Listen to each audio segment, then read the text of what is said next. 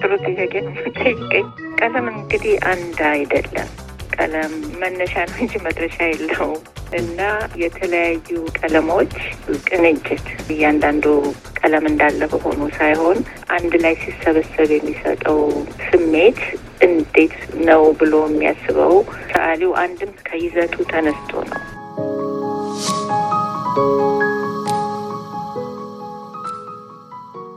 Blue and Gray This Era of Exile መሰንበቻውን በዋሽንግተኑ የአሜሪካን ዩኒቨርሲቲ ቤተ መዘክር ለእይታ የበቃው አውደ ርዕይ ለሁለት ወራት ለተቃረበ ጊዜ ለሕዝብ የታየው ይህ አውደ ርዕይ ልዩ ትኩረት ያደረገበትን ጭብጥና እንደምን እንደተጠነሰሰ በቅምሻ ቅንብራችን መልከት እናደርጋለን።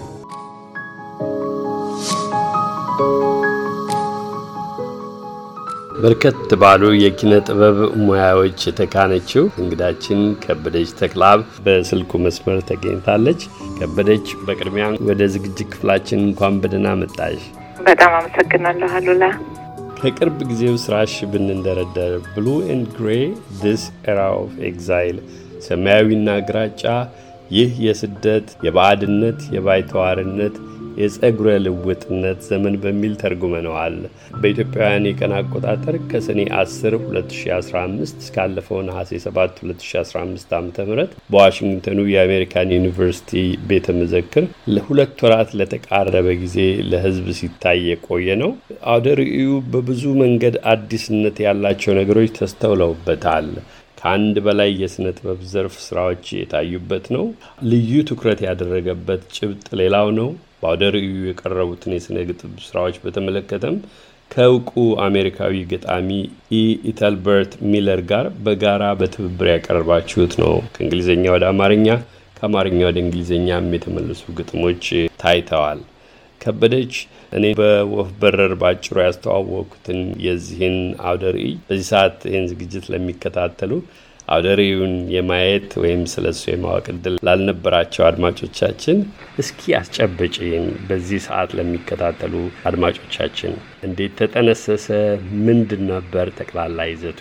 ጠቅላላ ይዘቱ ፕሮጀክቱን የነደፍኩት እኔ ነበርኩኝ። በአጠቃላይ አንድ ሁለት ዓመት ያክል ፈጅቶብናል ማለት እችላለሁ።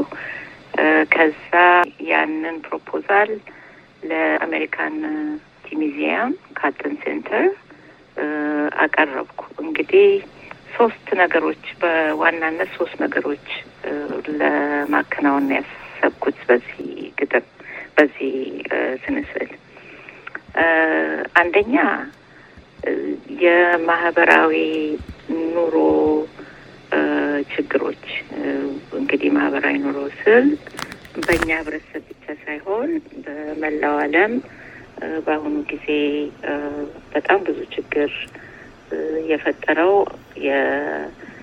የመጓዝ ወይም የመፍለስ ከቦታ ወደ ቦታ መሄድ በፈቃድ ሳይሆን ብዙ ጊዜ ወይ በጦርነት ወይ በውስጥ ጦርነት ወይ በተፈጥሮ ችግሮች የተነሳ መፍለስን የሚፈጥሩት እና ያንን ነገር እንደ እንደ ዋና ኃይል ከውስጡ የያዘ ሆኖ የሚተረጎመው ግን በስዕልና በስነ ጽሁፍ እንዲሆን ነው ያሰብነው። እንግዲህ አንድ የዚህ ሀሳብ አለ።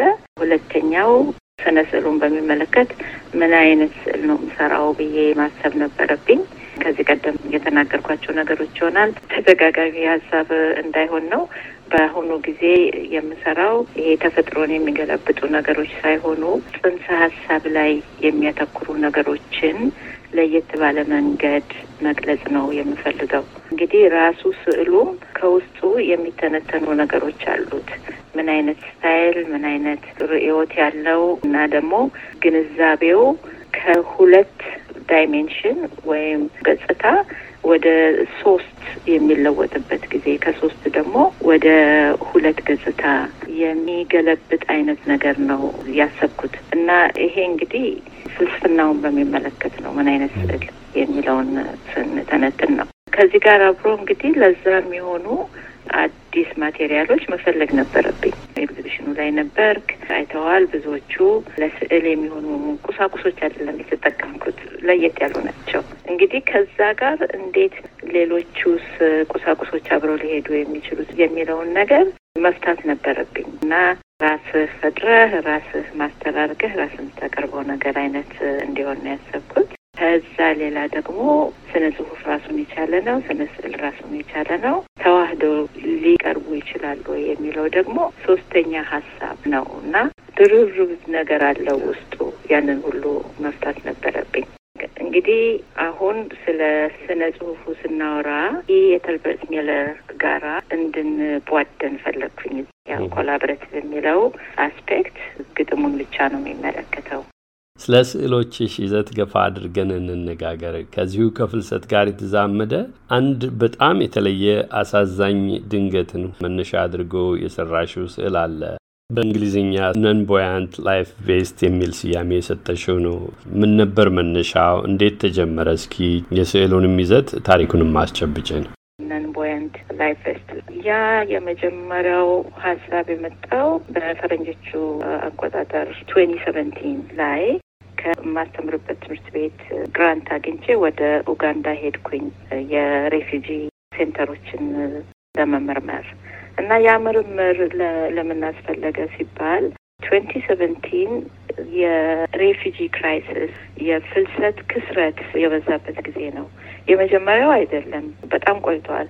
ግን ጣራው ላይ የደረሰበት ጊዜ twenty seventeen ነበረ እና ከዛ ጋር አብሮ የሚሄድ ጥያቄ ነበረ።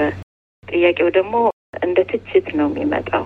እነኚህ ሁሉ ከአፍሪካ ተጉዘው ሜዲትሬኒያን ውስጥ የሚሞቱ ስደተኞች አህጉሩ ውስጥ ራሱ ለምንድን ነው የማይቆዩት? ሙሴቪኒ አሁን የኡጋንዳው መሪ በብዛት የሚመሰገንበትና የሚጠራበት አንዱ ነገር አህጉሩ ውስጥ ማስተናገድ የሚችሉ የሬፊጂ ካምፖች መመስረቱ ነው። ብዙ አሉ፣ ግን እነኛ በቂ ናቸው በብዛት አይነት ሳይሆን ጥራታቸው ምንድን ነው? ለምንስ ነው አፍሪካውያን ሀገራቸው ውስጥ የማይቆዩት የሚለውን ነገር መመለስ አለብኝ በሚል ነው ወደዛ የሄድኩት እና ሁለቱ ፕሮጀክቶች የተያያዙ ነበሩ። መልካም ጀምር አድርገሸዋልና አንዲት ነጥብ ገፋ አድርገን ብንመለከት ቅድም የምታዘነቢበትን የስነ ስዕል ዘይቤ ውትገልጪ የህይወትን ቅጂ አይደለም ሪሊዝም የሚባለውን ይመስለኛል።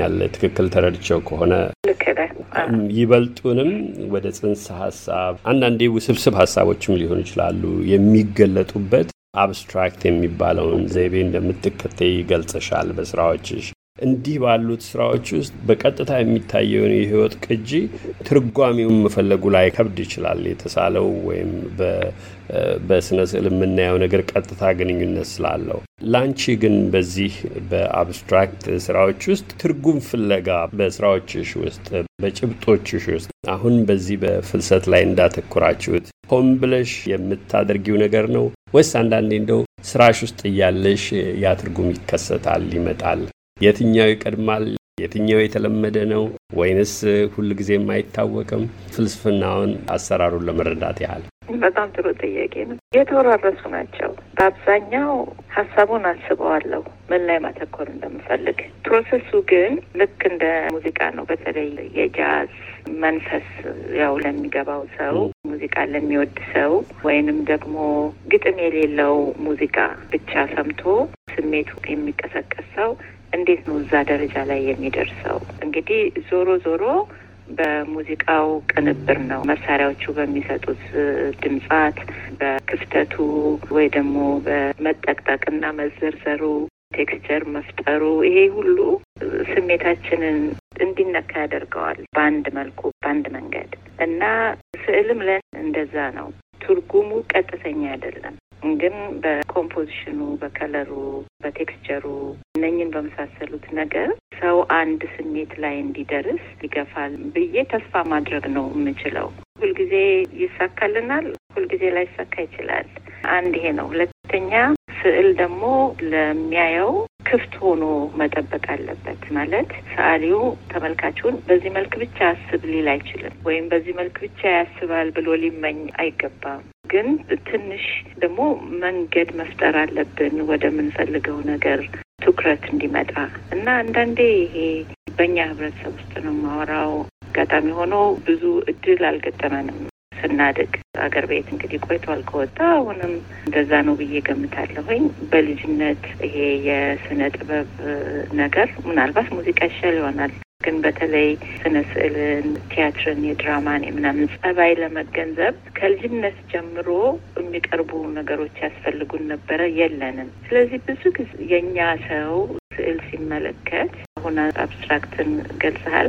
ከዛ ያለፈ ደግሞ non objective የሚባል ነገር አለ። ምንም ከህይወት ጋር የሚዛመድ ነገር በምስል መልክ የማይቀርብበት ግን ያው በንጥረ ነገሮቹ ስሜት የሚፈጥሩ አሰራሮች አሉ።